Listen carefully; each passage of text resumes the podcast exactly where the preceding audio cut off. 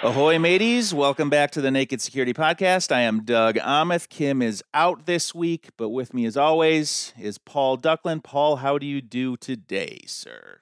I am splendid. We're having, although it's May, which is supposed to be the time for singing Sumer is icumen in, uh, it's winter again, suddenly. It's got all cold. So I'm actually sitting here with the heating on, on its lowest setting, admittedly but I can't wait for summer. you and I are some 3,000 miles apart, and we, are having the same thing happening here. I turn the heat back on. It's either 60 degrees Fahrenheit or it's 30 degrees Fahrenheit, and there's really no in between. So that's what happens. You never know. Yep. You never know. Um, we're going to do some stories today. We're going to do our oh no, and we're going to start off as we always do with some recommendations. Now, my recommendation, I was just going to rec- recommend these things that I'm going to tell you about, but my, my actual recommendation is that if you want to engage a group of people in real discussion, and I'm not talking about your namby pamby politics or religion or gun control, but real discussion, ask everyone how they feel about wind chimes. Or better yet, break out some chimes. I just got some I've been wanting them for years. We lived in the city for a long time. We finally got a house in the suburbs, so I bought some wind chimes. I just assumed everyone liked them. We had a little barbecue this weekend wherein I severed ties with several friends and family members over their hatred of wind chimes. Like who hates wind chimes? Yeah, I would have I would have asked you to sever the ties that bind the little chimes. I, this is unbelievable. That's what people were saying. They're saying like what do your neighbors think about that? I'm like, well, I just assume they love them. I mean, who hates wind? It's free music from Mother Nature, and it's always a familiar song, but it's never the same song twice. But people hate them.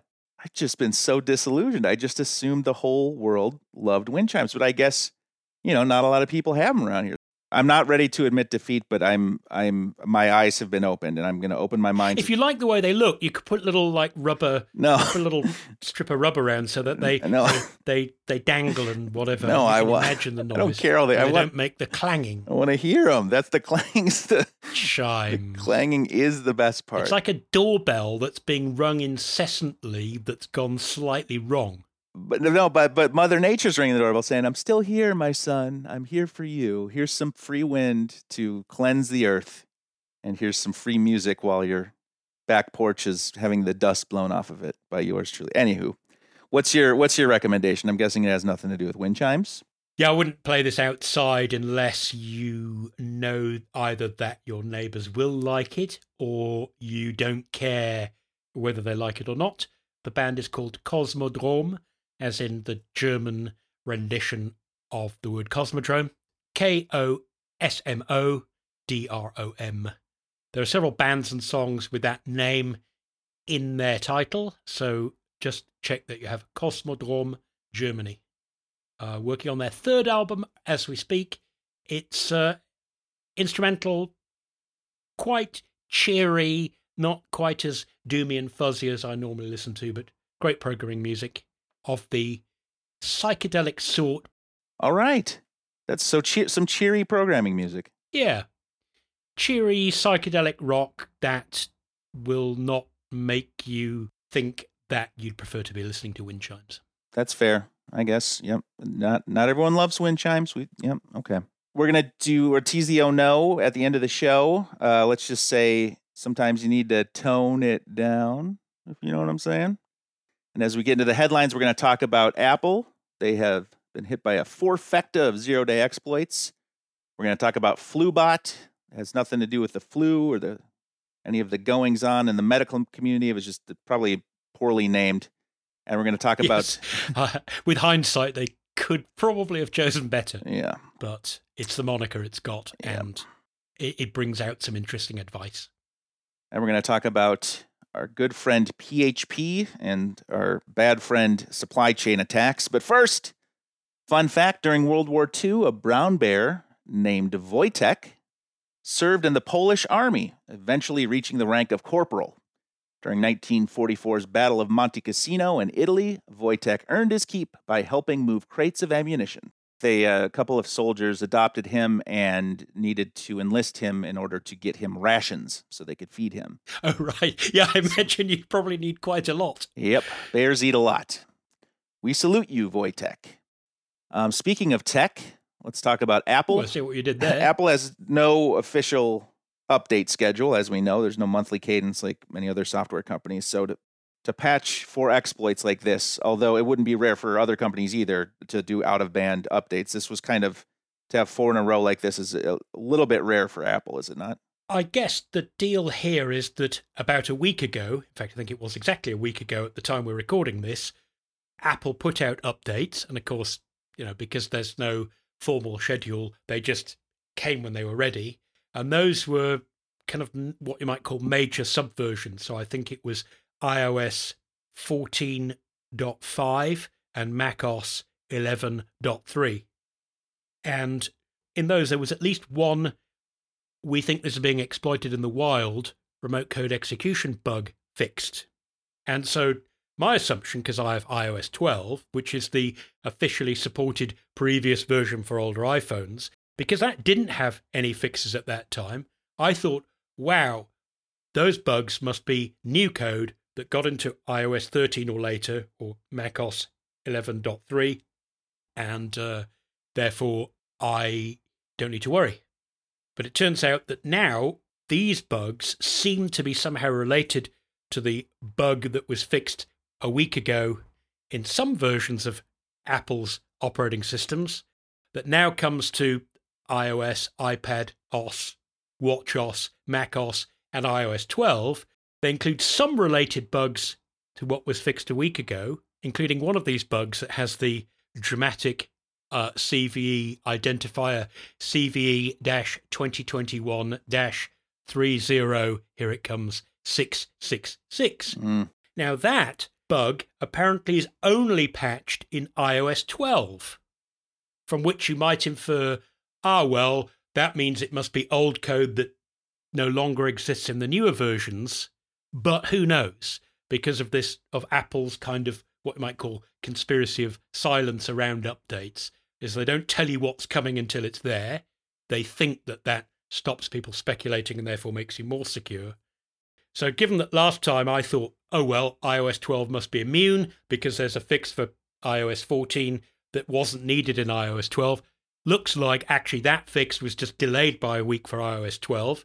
Does that mean that the fix that is related to it, but only is in iOS 12, that in a week's time we're going to need that fix for iOS 14? And the answer is who can say? Except Apple, and Apple isn't saying. So I find I find it's great that they're getting out these patches quickly, and that the fact they did a big update a week ago doesn't stop them from doing another official update in a week's time. What, as you say, in other companies might be an out of band update but I am still confused, and I wish I were not. So what are the what are the four exploits? Apart from the fact that they're in WebKit, so that they can be triggered by some web browser related activity, uh, all we have are CVE numbers. So I won't read them out here. Just go to nakedsecurity.sophos.com. You can get all the details there. They're all memory or, or, variable management stuff. There's a memory corruption, integer overflow, use after free buffer overflow, the usual stuff that allows some kind of booby trap web page to try and take over your browser. And the important thing in this case of the four bugs patched this time is that they all have the following words in Apple's official documentation for what's called impact, in other words, what could go wrong if somebody exploited this. And the words are processing maliciously crafted web content may lead to arbitrary code execution Apple is aware of a report that this issue may have been actively exploited. Which, if you want to translate it into jargon, you might say, uh oh, drive by, web based, ODay, RCE, meaning someone can lure you to a website and do bad stuff to your browser and implant malware without also needing to trick you into downloading something you shouldn't, approving something you didn't intend, filling in data on a form you weren't expecting. That's the drive by aspect. And of course, the RC or remote code execution means the crooks get to choose what happens next against your will, which loosely speaking means A, they can probably implant malware, and B, they can kind of change their attack at will simply by changing what they choose to implant. And so the, these drive-by downloads or these drive-by attacks, a web attack, you're luring someone to a website, you're saying run this or click on this or do this. These drive-by attacks, all that stuff happens automatically. So you just need to lure someone to a page and then they get infected. Yes. That's why exploits of this sort typically on the whether it's on the underground market or in legitimate bug bounty hunting tend to command uh, the highest sort of payment slash respect because, as you say, they are the most dangerous. If you can just lure someone to a page and while they're in what they feel is the safety of their browser, nevertheless bad stuff happens without any obvious warning, like, are you sure? Do you want to continue? or whatnot, that makes them much more harmful because it means even a well informed user could get tricked. Having said that, we know from experience that it once you've lured someone to a web page with the right gift of the gab, with the right social engineering skills, you can nevertheless frequently persuade people to do something they shouldn't. But obviously, it's much easier if all you have to get, do is get them to the web page show them something, they read the content, maybe the browser crashes, maybe it doesn't, but the person, the user, the visitor isn't aware that they actually approved anything that might later be considered dangerous, so it's comparatively less likely that they'd think to go looking for something having gone wrong. We'll talk about it's kind of a related tactic in the next story, but before we get there, we have some advice and it's pretty straightforward yes, uh, if you're on an iDevice, you want to go to Settings, General Software Update. That way, if you have got the update, it will say you're up to date. If not, it will immediately say, Do you want to get it? So you're not waiting in any queue for your automatic update to trigger. Uh, if you're on a Mac, it's Apple menu, System Preferences, Software Update, same story. And just to summarize the version numbers, what you're looking for if you're on iOS 12, you want 12.5.3. On iOS slash iPadOS 14, that's the, the version for newer devices, you want 14.5.1, which is a dot one up from last week. On WatchOS 7.4.1 and on macOS 11.3.1, which is up from the big 11.3 update that you probably got just last week and maybe thinking, oh, well, Apple doesn't update that often. I can stand down from Blue Alert for a while. So those are the version numbers you want. And I know you're waiting for me to say it, Doug, so I will say it. Patch early, patch often, slash, do not delay, do it today. Love it. Very alliterative. That is Apple products hit by fourfecta of zero-day exploits. Patch now on nakedsecurity.sophos.com. This next one, Flubot, this is an interesting twist on the old SMS based, there's something wrong with your delivery, click here and we'll steal your data scam. Yes. It takes you on a slightly different journey, and one that many people might look at and go, well, that's even more suspicious. But the point is, it is different from the kind of home delivery scam that we've spoken about many times before. So everyone's learned, well, watch the SMS, don't click the link. If you do click the link, check the site you're on, and if you've got any suspicion at all, don't put in your data. So these crooks have gone at it a different way. When you get to the website, there's no form, there's no, hey, we need a credit card number, there's no, you must put in your password immediately, there's none of that stuff that everyone's watching out for. It just says, oh, by the way, to do this tracking, as with many products and services these days, you need to install our app. And there's a button you press, and that takes you to the app installation. Now, of course, uh, now this is on Android. The app can't get into Google Play because it's malware. But these crooks at the bottom of that web page with the button on, they've actually got instructions that are surprisingly well written in terms of a kind of human engagement point of view. They're not overly technical, they're not your typical jargon filled stuff. They just explain to you what you need to click to bypass the security warnings that you get by default from Android saying you can't do that because it's not coming from Google Play. And so there's this comforting page, no forms, No, put in your credit card number. No, you must log in. No, you have to put in your password first. Just install our app because, hey, everyone knows that apps are how you do things on mobile phones these days. And of course, you're deliberately lowering your, lowering your guard on the say so of the crooks and you're letting the app in. It has nothing to do with the courier company. It just sits in the background doing nasty stuff, including trying to steal your banking credentials. So it doesn't need to ask you for your credit card number up front because it has plenty of time to go after it later once it's on your phone. So that that was a question I had is should wouldn't people normally be leery of an app that's trying to install itself as a an outside APK that's not coming from the Google Play Store? You shouldn't fall for this, but apparently quite a number of people have and the reasons are either they were already open to outside apps because that's the way they like to live and they've never had any trouble before, or the crooks just managed to sweet talk them into doing it. So then, in in theory, okay, I've got this app installed. I forget about it, but it's still on my system. It's it's it's on my phone. It's running. What are some of the ways that it could grab my data? Could could it you know have some sort of screen recorder that sees when I put in my credit card info and stuff like that, or could it have stuff running underneath that's like a keylogger, or how would it how would it get the this information from people now? It depends on the permissions that it got up front and what changes you may have made to its permissions thereafter.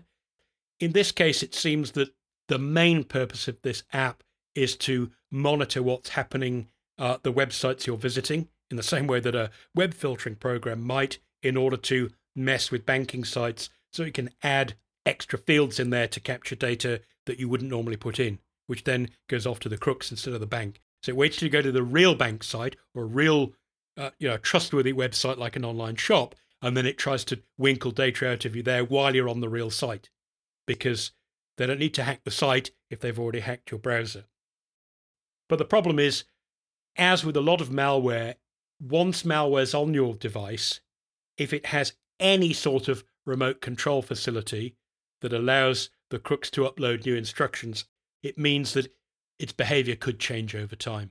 So that's the problem with modern malware is once it's on your phone, it's very hard to go to a cybersecurity website and download definitive analysis of exactly what that malware does, full stop, end of story, no further details because very frequently those details may change with every campaign that the crooks run, because they might repackage the malware every time, or might change because the malware might be used. Ransomware crooks are past masters at this.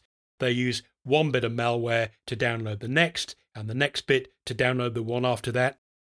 So that's the problem is that once you've invited an unknown, untrusted app onto your phone, it could adapt its behavior in the future. And although I don't have a definitive list of everything that the Flubot crooks have done with their apps so far, ripping off banking data definitely is one of those things. Sending unauthorized SMSs seems to be another. And uh, what is clear, though, is the extent to which these crooks adapt and change their campaigns. So, the guys in our Hungarian lab, for example, they showed me some samples of the web landing pages for people visiting from Hungary. They're in Hungarian.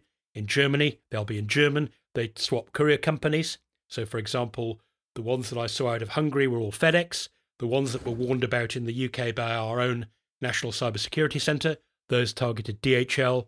And of course, there's any number of different versions of the app that they re roll and repurpose as they go along. So that's why sticking to controlled sources and not allowing apps from unknown sources even in a world like Android where Google Play is not perfect, malware does get in there, as we often say, you know, more frequently than you might be comfortable with, but a lot less frequently than it does into random websites that the crooks have set up specifically to act as a vector for spreading their malicious apps. Yeah, and I think even just having access to SMS messages, not even being able to send them. There are millions and millions of couples out there who are texting back and forth what's our PayPal password? What's our banking password? I forget. How do I get into the TV? Like all these passwords going back and forth over text, all these credentials just being exchanged over text to be captured, stuff like that. Even if they yes, just... and anything that anything that has, you know, if you if you give an app something like uh, accessibility access. Mm-hmm. Which the idea is normally you do that like if you need a screen reader because your maybe your vision isn't that great.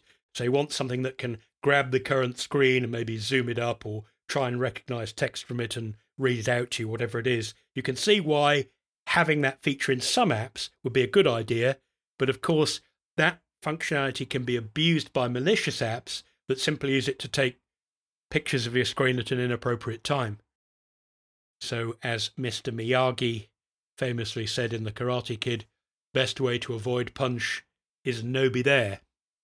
And so, the best way to avoid malicious apps from unknown sources is to stick to known sources. And then, although it means you can't stop worrying about malware altogether, it's a lot less worrying than if you've just got apps coming in from absolutely anywhere. Particularly, as you say, given the extent to which the, your mobile phone is probably some kind of key to your digital life. So we have some tips for the good people. Yes, they are exactly what you might expect, but it's worth reminding yourself to give yourself the confidence to stick to your guns in future. So be wary of SMSs, particularly if they just arrive and particularly if they rate, relate to things like home deliveries, because we know that this has been a goldmine for crooks because everyone's using home deliveries more than ever. Uh, check those links, bef- ideally before you click them if you can. The good news about links in SMSs is that they're just text, so they get turned into clickable blue underlined link- links by the messaging app, but you don't have to hover over them. The text, the, the, the URL has to be embedded in the message. So you generally get a good idea, like what you see is what you're going to get. If it looks wrong, bank yourself. It's going to be wrong. Uh, the third tip, and we've mentioned this many times, is if you do get a message that says, hey, you need to click here, and the company for whom you need to click is DHL, FedEx, Royal Mail, Canada Post, whatever it might be, don't click the link.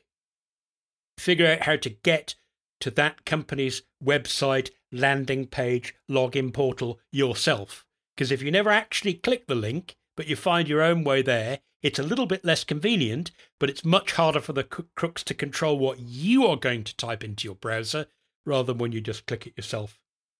And of course, the tip we have already mentioned several times is stick to known sources. Don't go off market and learn, and it depends which version of Android you have, learn where in your Android you go to look at which apps are allowed to download and launch new apps. Ideally, you will have no apps with that privilege, particularly not browsers.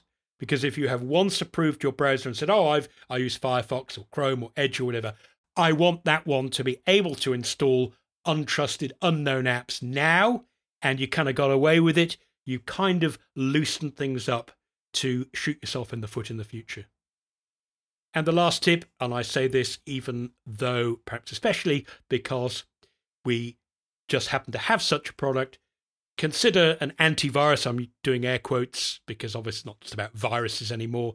Consider a threat prevention program that not only monitors stuff that comes down onto your phone, in case you inadvertently go to a genuine looking site but download something dodgy, um, but that doesn't look for a program that doesn't just do that, that also protects you on the way out. So if you do click a bad link, it won't let you go there in the first place. Then it doesn't matter whether the site has malware on it or not. If the site's known to be harmful, has a poor or non existent reputation, why trust it at all? All right, that is Beware Flubot, the home delivery scam with a difference on nakedsecurity.sophos.com. Let's stretch our legs a little bit here now and take a break with technology etymology. Today we're talking about BASIC. If you've ever used one of the many flavors of the popular programming language, you may know that it stands for Beginner's All Purpose Symbolic Instruction Code. The first version was released at Dartmouth College in 1964 with the goal of being easy enough for non math and non science majors to use. Paul, what was the first programming language you used? Actually, this will sound peculiar because it is. It was just because I didn't have access to BASIC.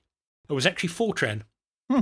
Fortran apparently stands for Formula Translation, and that was a way of writing sort of mathematical formulas as programs.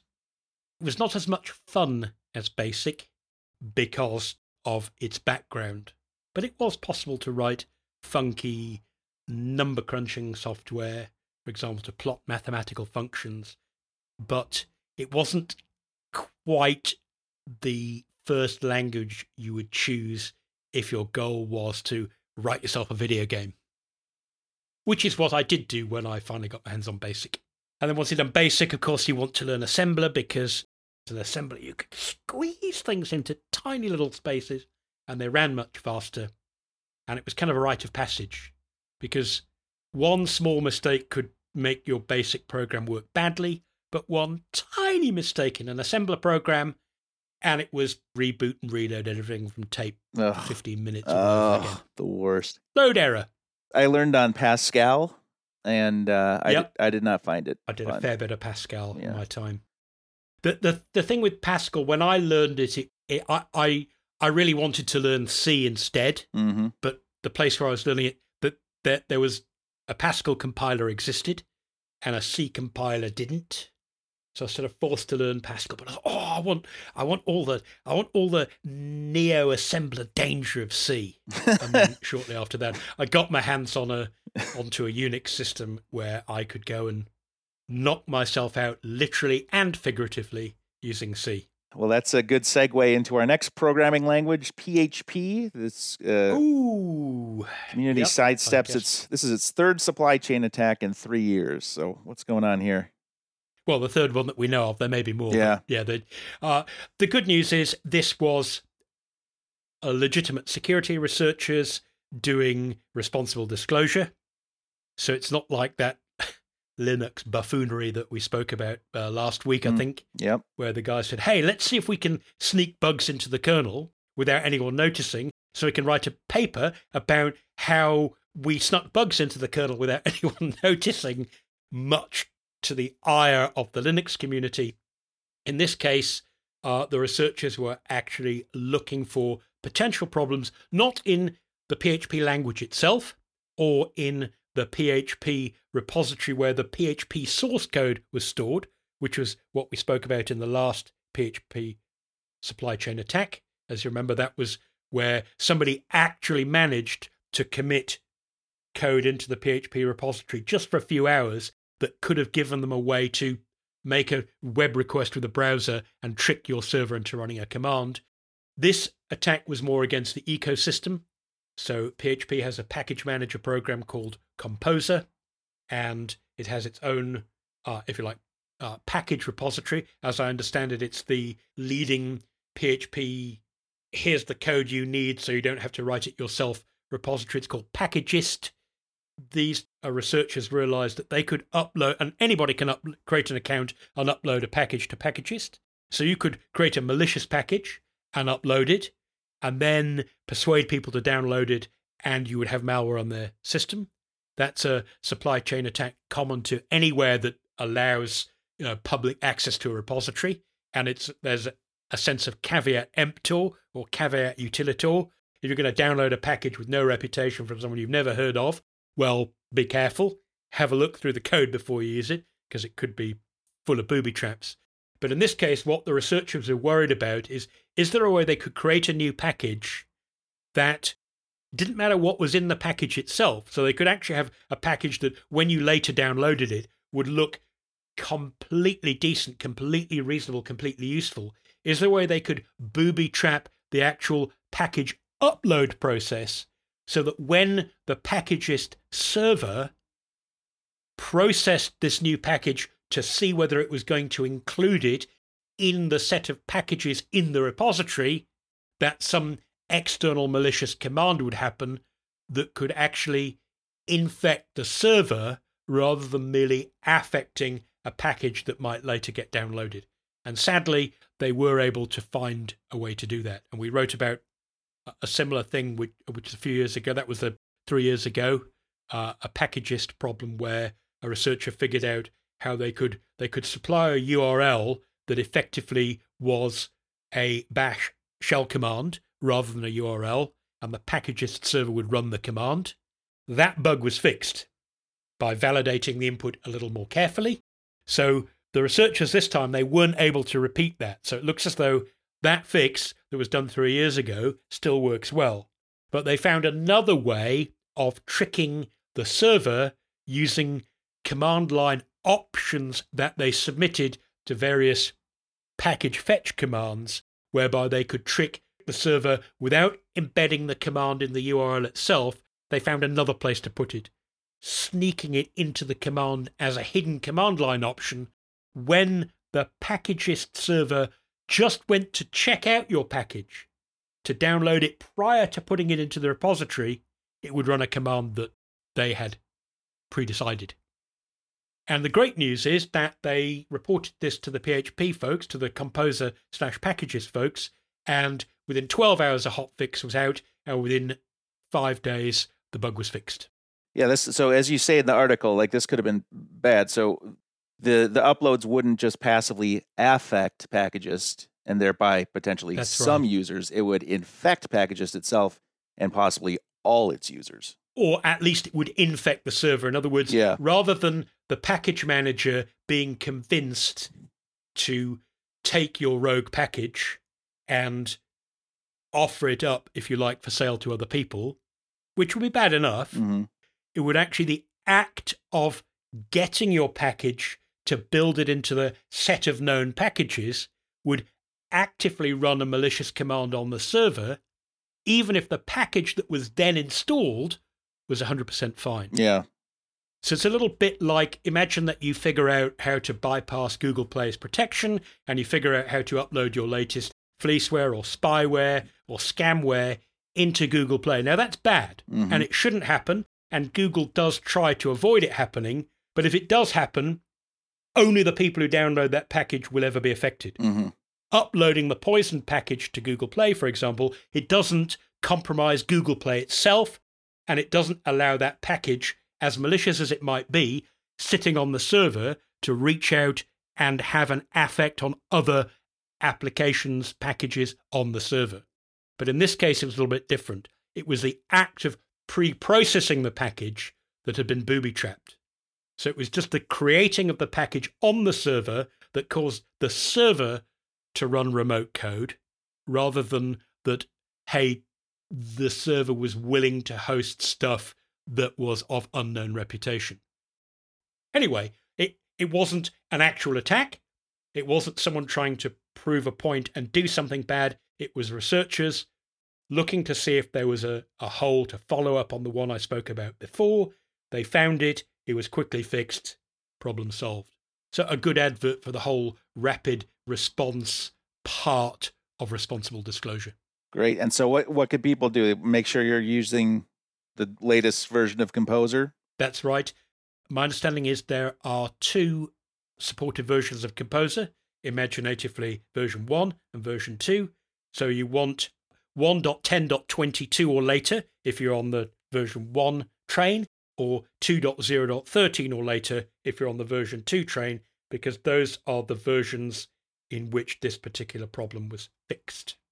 The other side of that is if you are a web programmer and you are building a web backend that can be spoken to and issued instructions by untrusted outsiders, make sure that you are really, really, really, really careful about sanitizing the input you get from untrusted users that might be able to trick you into running commands where you're supposed to be processing data. Imagine that you have something that says, Oh, I'll run this command on behalf of an untrusted user. I will carefully control the URL so they can't sneak a command in the URL. Make sure that there isn't somewhere else in this command that you're going to run for them that they can sneak something that could cause you to run a program that you did not intend. And this kind of uh, command line or input sanit- sanitization is really, really important. It's also very hard to do well. So don't just assume because you've done it that it'll work. Make sure you've got good test cases that go out of their way to think like an attacker and make sure that you are not vulnerable. Uh, don't just take anything for granted. PHP community sidesteps its third supply chain attack in three years. That's on nakedsecurity.sophos.com. And it is that time of the show, our favorite time It's the oh no of the week. Oh no. Oh, yes. This one comes to us courtesy of Bot Hunter on Reddit, who writes I was working for a training and consulting company that had a printer, which was under a service contract. We used it to print out big, thick manuals for our students. The problem was that the company was on an island, reachable only by ferry, which occasionally meant that we would have to wait a day to get the technician out. Usually, this wasn't a problem. Then one day, we needed to print a ton of books. We had waited until the last minute to print them, and partway through the process, the printer simply stopped printing with an error that said the spent toner bin was full. You can see where this is going. Now, this was some- Oh yes. I bet you I know what's happening. now this was something the technician normally handled before it even became an issue, but the technician was late, despite my pleas to not touch the printer and wait until the technician came out. One of my coworkers, who was under intense pressure to get these manuals printed out that day, had an idea. Let me guess. How hard can it be to empty a waste paper basket? Exactly. She could see where the bin was, and she decided to try and empty it with a vacuum cleaner. As a reminder, toner is basically a very fine powder of plastic which is supposed to be melted or fused to the paper. So when she vacuumed up the toner, most of it went straight through the filter and the bag, hit the hot motor, and was blasted onto the wall behind her, where it then fused to the paint. They ended up having to repaint the whole room to clean up that little disaster. They since purchased a second printer and stepped up their contract to have the printers serviced on a more frequent schedule to avoid making that mistake again. oh boy. Ought to have been a fly on uh, an opposite wall in that room, but a fly on the wall nonetheless to see. Or or maybe maybe just watching via a security camera. yeah, with so you didn't get sprayed with that dust. with goggles on. You don't want to mess with toner. Getting that stuff off. It's like glitter; it just keeps turning up everywhere. It just it's everywhere. Just keep finding it. to say that it is fine is unfair to things that are fine. Yeah, that's got to be a new vacuum cleaner too. Also, right? You gotta you can't just use that vacuum cleaner again. I mean, you never get the dust out. Yeah. right? Well, it's not really dust. It's like visible particulates. Yeah, be careful, folks. It's like the old days, you know, replacing those old fluorescent light tubes. They were they were okay to remove yourself, but you need to take great care in how you dispose of them. Because I don't know if you've ever accidentally broken one of those. Uh, we did. I was working at Best Buy. It was two idiots in high school working in the warehouse, and one of the idiots dropped the. Uh, it might have been me. Did I do it? The other guy had the sense to be like, "We got to get out of here," and I did. I was like, "I don't. What's what's going on?" He's like, "You can't breathe that stuff in. We're gonna die." So got to go home early that night. did they dock your pay? Oh yes, they did. so it was you, Doug, or did you both have to pay? His name was Warren. Yeah, Warren was mad about it. Yeah, so it must have been me. Yeah, because we got sent home early, and you don't get paid if you get sent home early. Yeah. Oh, Sorry, Warren. dear. Hope you're doing well, buddy. If you've got no no of your own that you'd like to send in to us, please do so. You can hit us up at Naked Security, leave an anonymous comment. You can email us at tips at sophos.com. You can track down Kim on Reddit. Her Reddit username is Oh No It's Kim. Or find us on any of our social media channels at Naked Security. And if you are feeling so inclined, please do leave us a five star review on Apple Podcasts. We would really appreciate it. It helps the show. If you want to support the show, please do so. And on behalf of Paul Ducklin, I'm Doug Aamoth, reminding you until next time, stay, Stay secure. secure.